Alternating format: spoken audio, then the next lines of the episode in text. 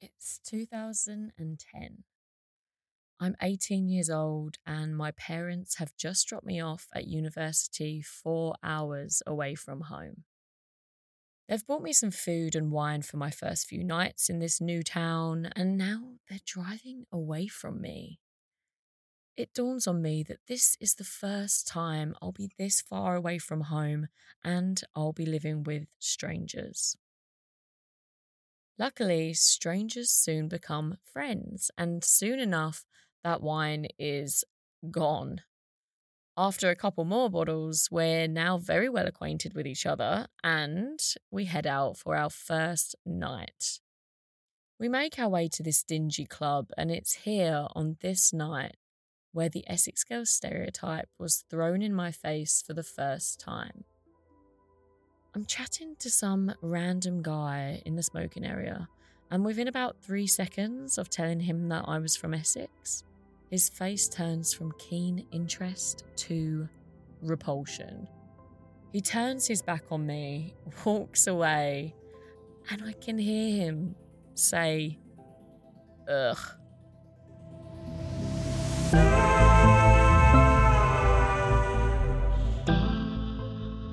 My name's Alice, and you're listening to Shut Up, She's Talking, the podcast where I speak to women about their own stories, theories, and ideas. This is the ultimate introductory episode. I want you to get to know me a little bit better and where I come from. So, in this first episode, we're going to be digging a little deeper into a stereotype I'm all too familiar with the Essex girl. Essex girls have faced the brunt of criticism and ridicule in the UK for hundreds and even thousands of years. Yep, the Essex girl has been causing quite a stir for a really long time. The Essex accent is consistently voted as one of the worst in the UK, and Essex girl jokes are rife if you stick around until the end of this episode, I will share with you the worst Essex girl jokes with the Queen of Essex herself, my mother. To shed some light on the Essex woman, I needed to speak with a woman who had researched this subject and could share the Essex girl journey with me. Terri Simpkin is our guest today and is an Essex girl like me who's come up against the stereotype just a few times. Terri is a master in the Essex Girl motif and has researched the damage it does concerning the imposter syndrome. Terri's development program, Braver, Stronger, Smarter, is based on this research, which focuses on inclusion and minimization of bias in organizational and social structures. Terri is also a proud long term devotee of Duran Duran. Hi. How's it going? Can you hear me? I'm, I'm good. Can you hear me all right? Yeah, I can. I've just got to. Um, as soon as we got settled in, bit. I had to ask when was the first time Terri felt the sting of the Essex yeah, girl stereotype? I'm getting you. So going back to the um, the university experience, it really struck me when I was talking to one of my lecturers and he was an older guy. He'd obviously heard the the Essex girl term. He, he, he sort of asked me where, where in uh, in the UK that I came from, and I said, "Oh, yeah, from from Essex," and his his demeanour completely changed he, he sort of went from being a you know professional you know, university lecturer, sort of a bit of a nerd, to to one was sort of seemed a bit a little bit lecherous, and he sort of turned and, and gave me a bit of a wink and said, "Oh no, so you're an Essex girl then?" It was really one of those moments of deep clarity where you think does everybody else see me like that or is am i carrying this moniker around like some sort of label which is quite a different label to the one that I would apply to myself.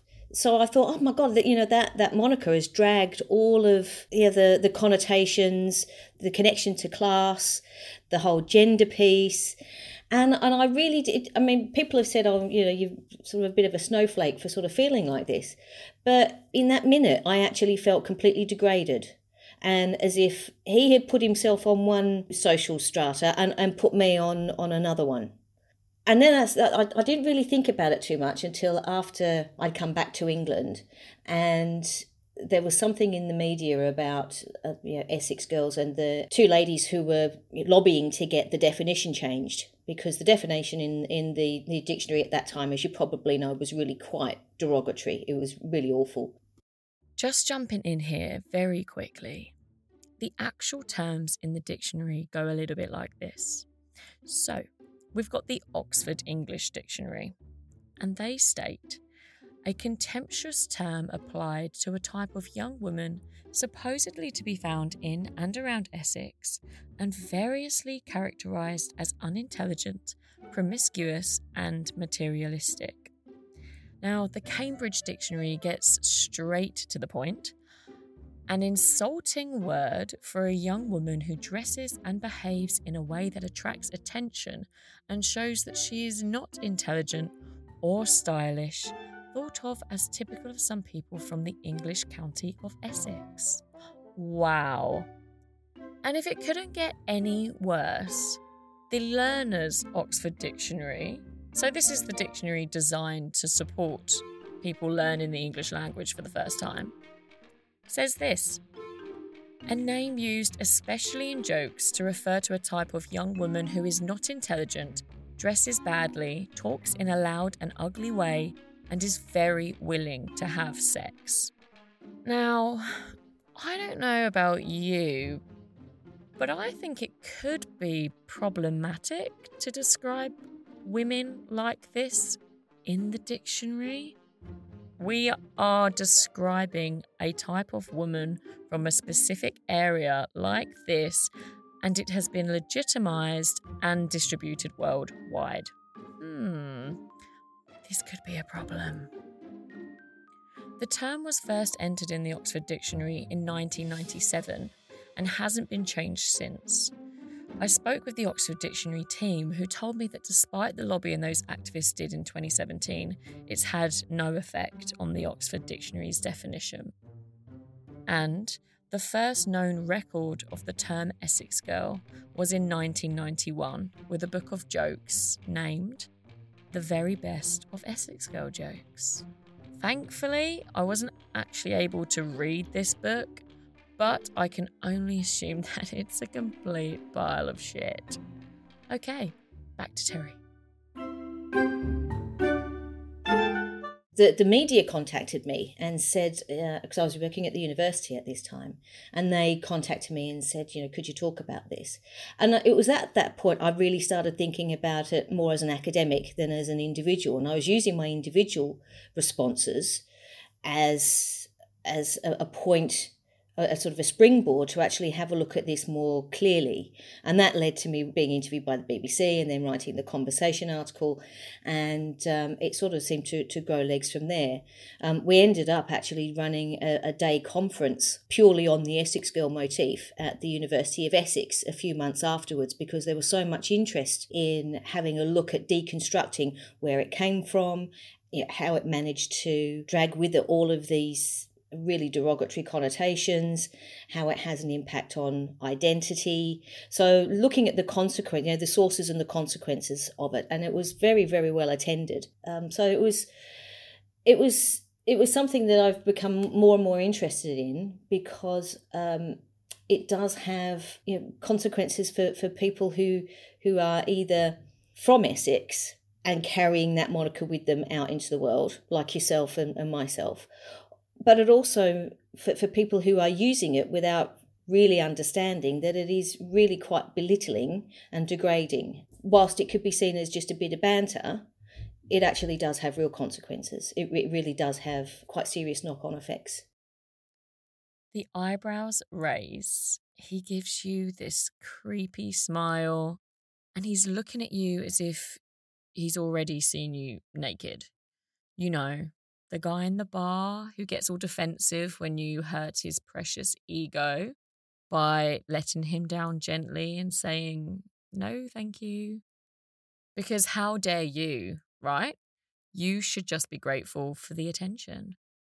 Well, imagine this happening whenever you tell somebody where you're from, as if by only being from an area, this lad has hit the jackpot And when you tell him no, or can you leave me alone, please? You're just a fat slag anyway. This is the sort of lecherous behaviour and attitude Terri experienced all those years ago in Australia. The idea of women from Essex being incredibly sexually promiscuous travelled across seas, continents, and hemispheres. But you may be listening to this episode with no idea how you'd even spot an Essex girl in the crowd. So I thought I would give you a hand, and here are some top tips. Number one, we are orange. There is no other skin colour in Essex. We are not culturally diverse. We are only white and orange. Keep a lookout for those heavily bronzed babes. And the actual technical term for this is tangoed, just so you know the lingo. An orange tint to your tan is a must, and the more bronzer, the better. Number two, we are fake. Our hair, fake. Nails, fake. Eyelashes, eyebrows, lips, boobs, all fake. Fingers, believe it or not, fingers are fake. That, that's fake. Feet, okay, you're not going to believe me, but the feet are, they're fake. You name it, we've bought it and implanted it. It's all fake, people. And this, of course, means you can never trust, ever trust an Essex girl. Three, we are thick. It's a scientific fact that by merely being from Essex, we are born with fewer brain cells and naturally only think about shopping, drama, or just the lighter things in life. Oh, and, and one last thing, just before I forget. This is, of course, absolute bullshit. But unfortunately, this nonsense is widely believed, published, and broadcast. But it hasn't been totally terrible for the men and women of Essex. There have been moments when we were well loved by the nation. And in the last 40 years, TV has played a crucial role in this.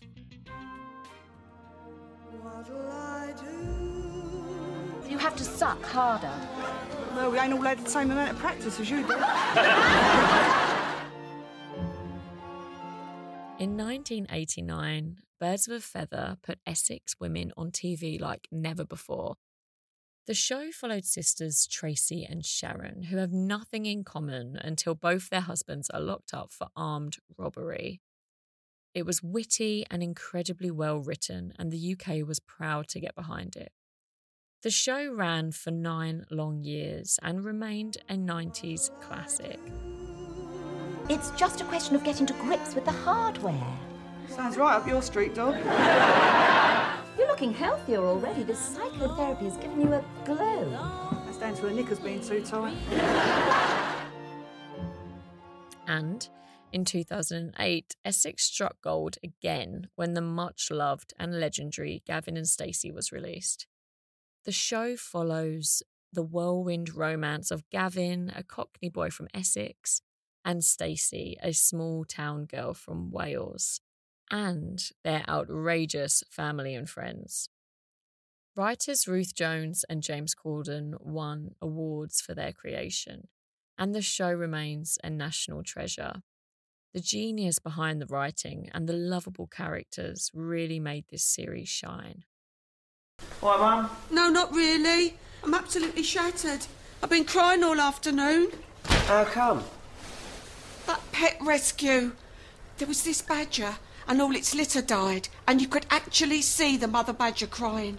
I don't think badgers can cry, Mum. Nor did I, my little prince, but I know what I saw, and it's knocked me for six. Still, life goes on. So, it was set in stone. The writing was on the wall. Men and women from Essex were loved, talented, and legendary, right?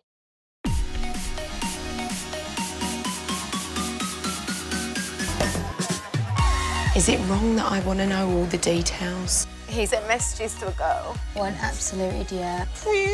I am very opinionated. Always have been, always will. I'm Gemma Collins fan. I'm 34. I've earned my diva shit. In 2010, a TV show called The Only Way is Essex came along and truly solidified the Essex girl we know today. Towie, as it is also known, is a reality TV show based in Brentwood, and there is no question the show put Brentwood on the map. There are Towie tours in Brentwood, and the small town is home to the boutiques, bars, and restaurants owned by the stars of the show. The men and women on the show play to the stereotypes they have inherited from Essex men and women before them consumerist, stupid, and sexy. The show has a 3.1 out of 10 on IMDb and is often met with some controversy, die-hard fans, and people who loathe it. Somebody has actually told me before that this show is the sole reason the UK is going down the toilet. Yeah. The only way is Essex, is the sole reason why the UK is going down the toilet. Okay. The issue is not that this show presents these characters. The problem is that I believe some people have trouble separating fact from fiction. The outrageous characters in Gavin and Stacey, for example, fit these stereotypes too. Gavin's loving, overdoting mother, Pam, is an Essex girl through and through, but we love her all the same. We love these characters on Gavin and Stacey because there's an agreement with the audience that they are characters, that they've been written, they're not real, therefore we can laugh and forgive them. However, if a show is described as reality, the lines are blurred and we cannot separate fact from fiction quite as well as we could have before. Reality TV is heavily produced. That's no secret. We all know that. We aren't really watching reality. The characters on shows like The Only Way is Essex compete to be more outrageous with every episode. This is how they secure their positions in the next series. They are entertainers, they are playing themselves as caricatures. But this is for some audiences unforgivable and embarrassing. I would like to state for the record that I am not one of those people who find it embarrassing. I can recognize entertainment over documentary, and I love The Only Way is Essex. It makes the best hangover TV. And if you don't know who Gemma Collins is by now, stop listening to this podcast immediately. Go onto YouTube and bury yourself into a hole of Gemma Collins memes. You will not regret it.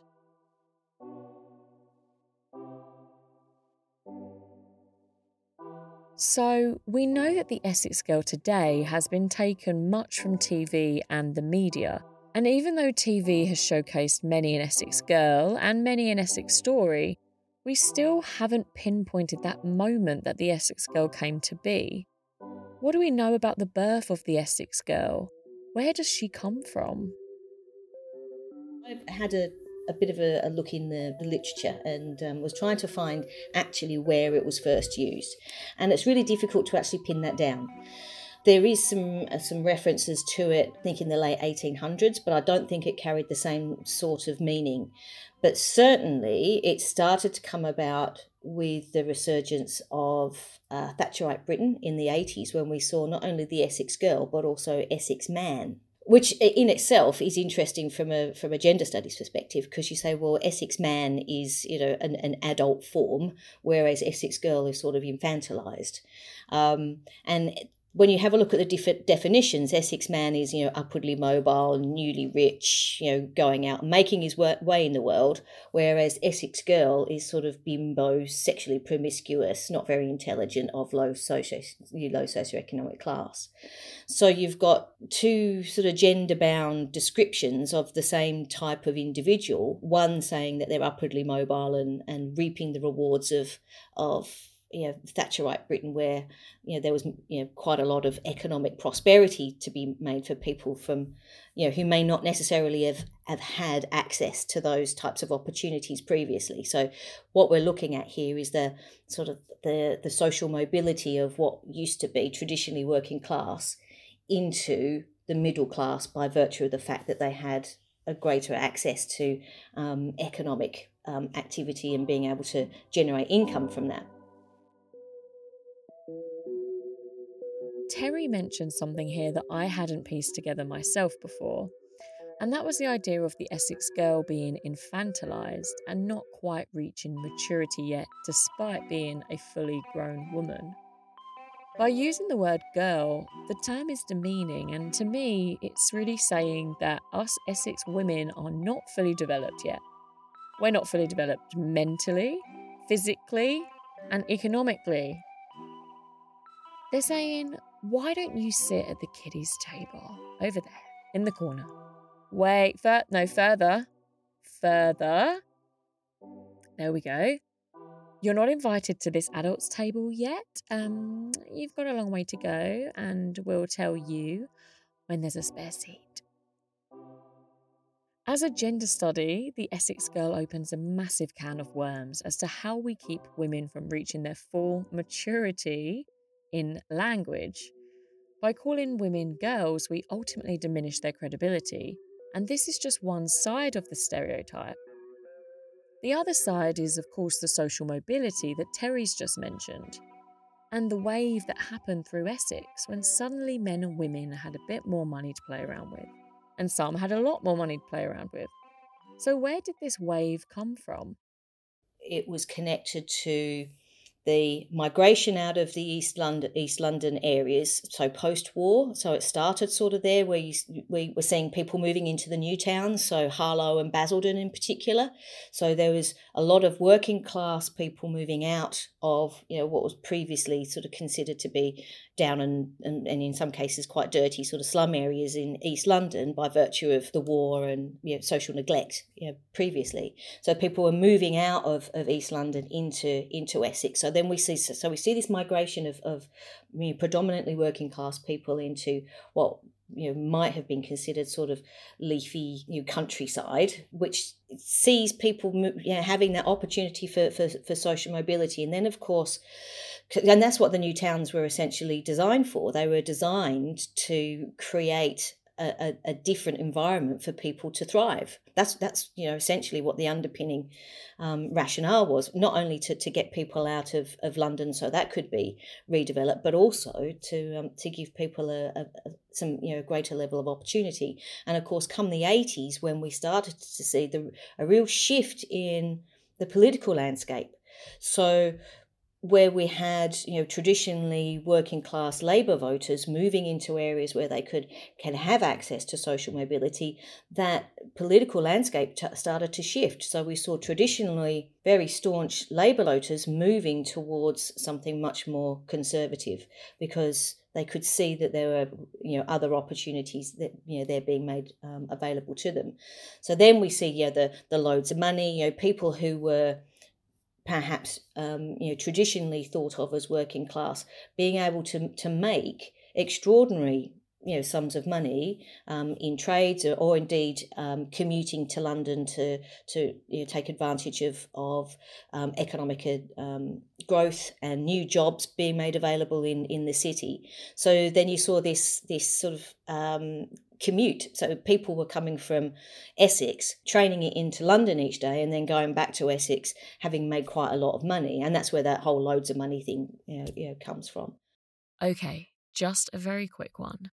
When Terri talks about loads of money, she's referring to a character in the 1980s played by Harry Enfield. He was this cockney geezer who wanted loads of money, flash cars, and sounded like an absolute. But this is kind of what it sounded like. I know, I know, I know. It's loads of money. Right, whop it out. What that? Loads of money. whop it out. Doing up the ass is my bread and butter. My bird's page free and my car's a nutter. Loads of money is shall I utter as I wave my wad to the geezers in the gutter. Derek B on your bike. And that's quite enough. Terri mentioned before how Labour voters moved their vote and began to support Thatcherite Britain under Margaret Thatcher in the 1980s. And Margaret Thatcher was seen as somewhat of a beacon of light for Essex women in the 1980s. Despite what Thatcher was doing to the working classes in factory towns in the north, she gained popularity in the south of England with the idea of buying your own council house and buying your way up in the world. 39 Amersham Road in Harold Hill near Romford in Essex was first sold in 1980 to its council tenants for just over £8,000. Margaret Thatcher even made a trip down from number 10 to give the keys to the new homeowners herself. And as a Conservative Prime Minister, she was enjoying her new popular status in the majority working class Labour supporting County of Essex. With the rise of people buying their own homes and the new wealth generated into the county, women were now able to aspire for more than they had done before. But social mobility and the idea of men and women from Essex being consumerists didn't stop with buying homes. And it didn't start there either. And of course, having made quite a lot of money, you see social mobility, and in relation to um, the Essex girl in particular, you know, it's been associated with you know taking control of one's own sexuality and being able to make decisions on their on their own because they've now got the capacity to do that, not relying on other people anymore. So what we've got here is a confluence of social class, traditionally what might be considered working class. You've got um, this idea of social mobility, you've got this idea of, of gender, and you've got this idea of place. And they all of them sort of start to coalesce into the Essex Girl motif. So gender, class, and place. In the middle of that is is the Essex Girl. So she's being perhaps demonized for being working class. And of course, at this time, you know, you had you know, traditional old money looking at people who are make, taking advantage of these new opportunities and achieving social mobility, looking down on new money, going, oh, you know I'm not quite sure about this. And so there was this, you know, struggle, if you like, between, you know, working class people now, you know, moving in circles where um, you might see the you know, traditional elite or the you know, traditional working class people. So that sort of caused a bit of tension. Then you've got the gender argument where you know women, uh, you know, they're taking agency over their own sexuality. Um, they're now got capacity to to have their own spending, so they're seen as consumerists. Um, and then of course you've got uh, you know the you know, the historical gender piece that comes along with you know the the traditional idea of women um, perhaps not necessarily having access to the same opportunities as, as men and being um, faced with barriers in the workplace and in, in um, society more generally. So it's it's a fascinating coalescence of all of those things, and all of those things have have have some form of taint, and so you've got the triple whammy of class, gender, and place with this this idea of of taint. Suddenly, stockbrokers from the working class were gaining economic success through instinct and risk taking, rather than expensive education and nepotism of the middle classes. And so the Essex caricature was born. This Essex caricature is said by journalist Tim Burrows to have begun not as the disparagement of a dying social class, but actually the fear of a newly mobile one, and the fear of a meritocratic system. The middle classes now feared the working class encroaching into their workspaces and rising in the ranks. Naturally, these grassroots, confident self starters with business acumen and the gift of the gab needed to be taken down a notch or two. And so, Essex becomes the butt of the joke, and the mockery begins. Lancashire has its famous sausages, Yorkshire the best beer on tap. But the county of Essex is different. Essex is just crap. Oh, no, read the word. Essex, Essex, Essex is crap. It's an absolute abomination.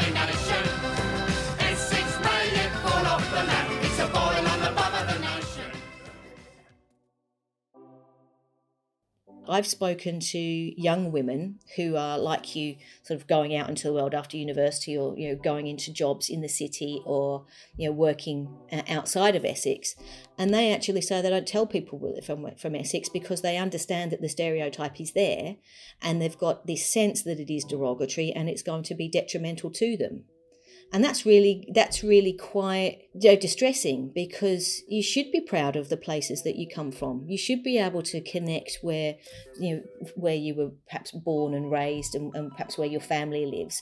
You should be able to to connect quite happily with that without having to consider that you might be disadvantaged for it. And i know that yeah, the essex council is actually has been looking at this because it not only has a, an, an effect on individuals, it also has an economic effect.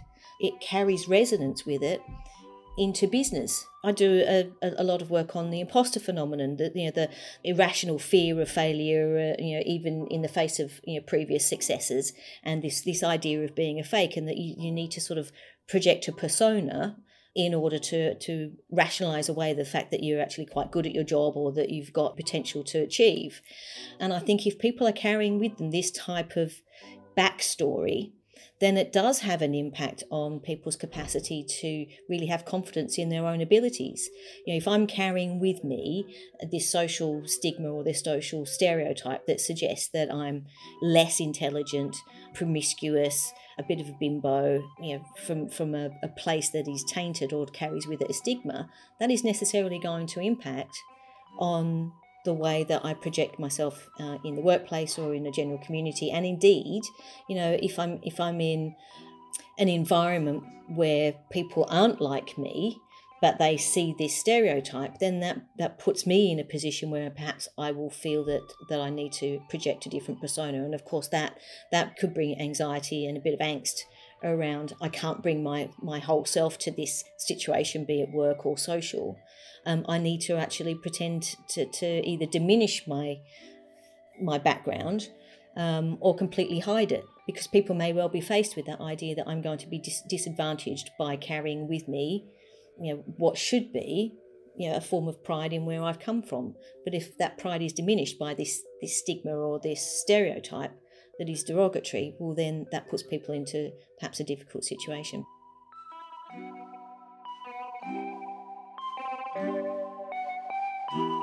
Syd Moore, the author, often talks about you know Essex Girl actually having sort of carrying with it this idea of you know putting women who are um, you know, outspoken, who are in charge of their own sexuality, who are able to speak their own mind, who are able to make choices about their lives. And that, you know, generally speaking, traditionally women who have been like that have been thought of as being a bit dangerous and a, a bit inconvenient and um, you know challenging the status quo we tend not to like those sorts of women um, and of course when you start to think about if you the, you know, the history of Essex too, with the Essex witch trials. You know, there were more women, as I understand it, who were put on trial and and um, uh, executed in Essex than anywhere else in the country.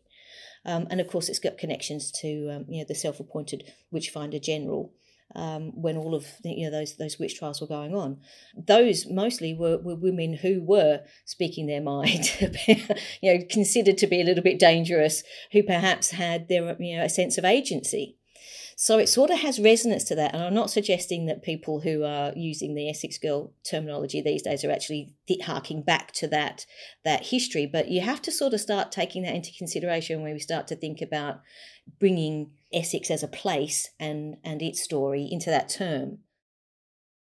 The history of Essex may not be a surprise if you know the history of witches in England and Europe.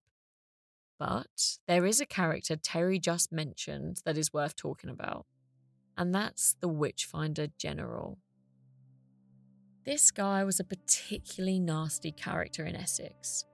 His real name was Matthew Hopkins, and between March 1645 and May of 1645, he took it upon himself to hunt witches.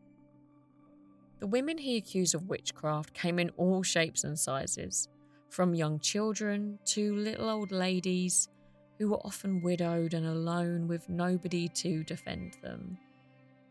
In many cases, being poor, vulnerable, unruly, or sexually promiscuous made these women direct targets at that time. Back in the 1600s, a woman's role was to birth children, look after the family, and be a good Christian wife. Being a good Christian kept you safe. And if you stepped out of that very rigid role set out for you, you were, of course, possessed by the devil. I mean, obviously. This man, Matthew Hopkins, or the Witchfinder General, was a devout Christian and was determined to rid the world of all sin. He saw in the world of the devil's whores, aka witches, aka women, God's work. Back then, they also thought that to become a witch, you had to have sex with the devil. So, Matthew Hopkins often took it upon himself to inspect women's bodies, inspecting their vaginas and going over every inch of their skin to see where the devil had left his mark. I think that one of the saddest parts of the witch trials throughout Europe and the Salem witch trials in the US was that many accusations came from women. Women were turning on each other. You couldn't trust your best friend or your sister or your mother. Accusations were flying in all sorts of directions. And it was probably the first time that many women were listened to when they spoke. And not just listened to, but churches and courts were silenced just to hear their stories and their dreams and their next accusation. That kind of power and attention can be incredibly hard to not indulge in. And many women did indulge in it. Many men did too. And many women died because of it. Like Terri said, the suggestion that this fear or dislike towards Essex women dates as far back as the witch trials might be a little far fetched. But I think it's worth taking into consideration that the county has a history and Essex women have seen this kind of shit before. I couldn't do an episode dedicated to the women of Essex without telling the story of the ultimate badass Essex woman the warrior who defended her land and people against the Romans, Boudica. Yes, you may have heard of her, and yes, she was from Essex. It turns out the first account of an Essex girl being truly unruly happened with Boudica, queen of the ancient British tribe, the Iceni. The legend goes that in AD 43, the Roman army invaded Britain Back then, Britain was divided into tribal territories. The Romans formed some alliances with the tribes in the southeast for peace and an attempt to conquer quietly. The Romans made an alliance with the king of the Iceni, Boudicca's husband at the time, Prasutagus. When the king of the Iceni, Prasutagus, died, the Roman army quickly rolled in and began looting buildings they enslaved the Iceni folk, they publicly flogged Boudica, and they raped her daughters in front of her. The girls were said to be 12 years old and younger at the time. This enraged Boudica, and she started the rebellion against the Roman Emperor Nero and his army in AD 60. The Iceni tribe is furious with the Romans and led by their queen Boudica, they recruit the help of other Essex tribes to fight the Romans and chase them out of Britain for good. The now united tribes of Essex march to Colchester to fight the Romans and take it back as their tribal centre. And they win. Their winning Colchester back from the Romans is an unexpected triumph. The rebel army was seen as undisciplined and savage compared to the Roman army, and this fight is being led by a woman? This is unheard of. But Boudica won't stop there. She intends to chase the Romans out of Britain, and so she leads her tribes to London to fight again. London represented everything the tribes from Essex loathed about the Romans. The Romans in London were living this Mediterranean lifestyle, and it just went against everything that the British tribes believed in. And so, when Boudica arrived in London, she burnt it to the ground. She was completely unstoppable. Nobody was going to survive her wrath. And this act is known as the Boudican Fire of London. This is seen as another huge victory for the rebels, and after another win, Boudica leads the tribe to the Romans' final hold, St Albans. Boudica would fight her last battle here. The Romans were more disciplined, and Boudica was outnumbered. She didn't survive the fight at St Albans. But interestingly, history still can't decide how this Essex girl died.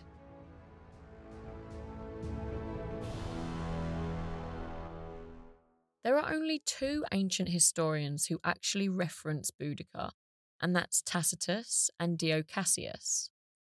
Roman historian Tacitus, who died in 120 AD, was alive, and although very young when this rebellion happened, I think it's just safe to assume much of his knowledge about Boudica was handed down to him from the Romans who he lived with, grew up with, and his own teachers. I mean, he was Roman, he was on the winning side.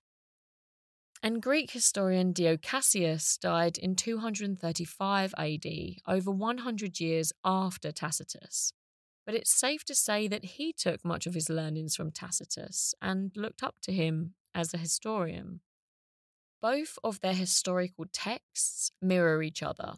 They both describe Boudica as being very tall in stature, most terrifying in appearance, most fierce in the glance of her eye, with a harsh voice and a great mass of red hair that fell to her hips.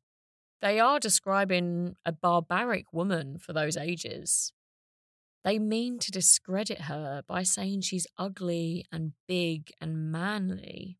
You'd have thought that we'd have outgrown insults like these thousands of years later, right? But still, even now, the easiest way to undermine a woman is by calling her ugly. Roman historian Tacitus writes that Boudica poisoned herself before that last battle at St. Albans, while Greek historian Dio Cassius says she fell ill and died. I don't think either of those accounts are true. I like to think she was at the front, charging towards the Roman army, and fought to the bitter end.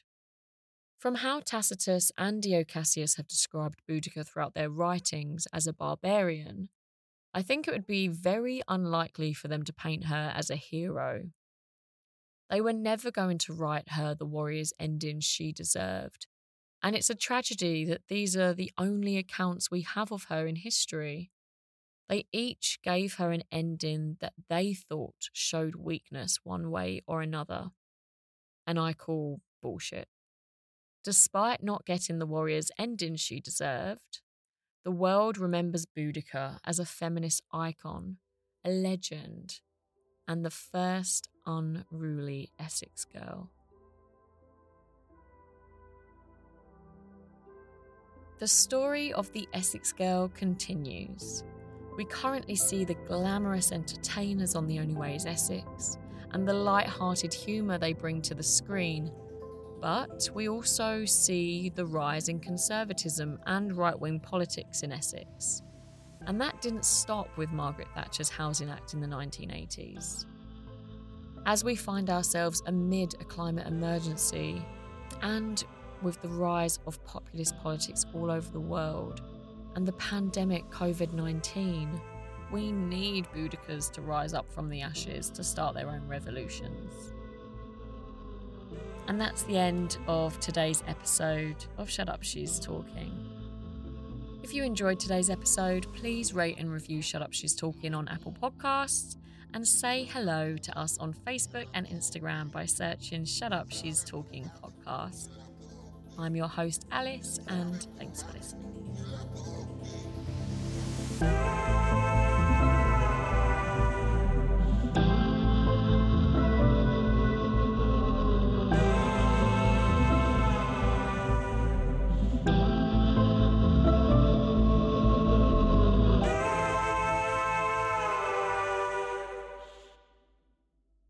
Mum. Hi, honey. How are you? I'm good. I'm good. How are you? I'm fine, thank you. Good. So, um, you know, I'm doing my Essex Girl episode for my podcast. Yep. Well, I wanted to tell some jokes, um, some of the terrible jokes that have been floating around for sort of 30 or 40 years that um, we've all maybe been the butt of a couple of times. What do you Yeah. reckon? Do you know any? Yes, yeah, I do know a few. I mean, you know, I don't keep them to hand. So, what are what are some of the Essex Girl jokes that you know? Right. Okay. This one I think is quite good. Do So, you? um, you think it's funny? well, it, it's. I do think it's funny. It's just it can relate to anyone. It can just relate to Yeah, anyone. So yeah. it says, well, they all can, how- can't they? do Go you- on. They can. Why does an Essex girl wear knickers? Why doesn't an Essex girl? warm. Oh, sorry, No, sorry. why does? Why does an Essex Why girl does wear an knickers? Essex girl wear knickers? To keep her ankles warm. oh my goodness. It's just so bad. and then there's this one. What does it mean if you see an Essex girl with square boobs? Oh. She forgot to take the Kleenex out of the box. what? What does that even mean? Just she's padding her bra? Yeah. Oh, I love it. Okay, yeah. No, we've all been guilty of that. We've all been guilty of some tissue tips in our time.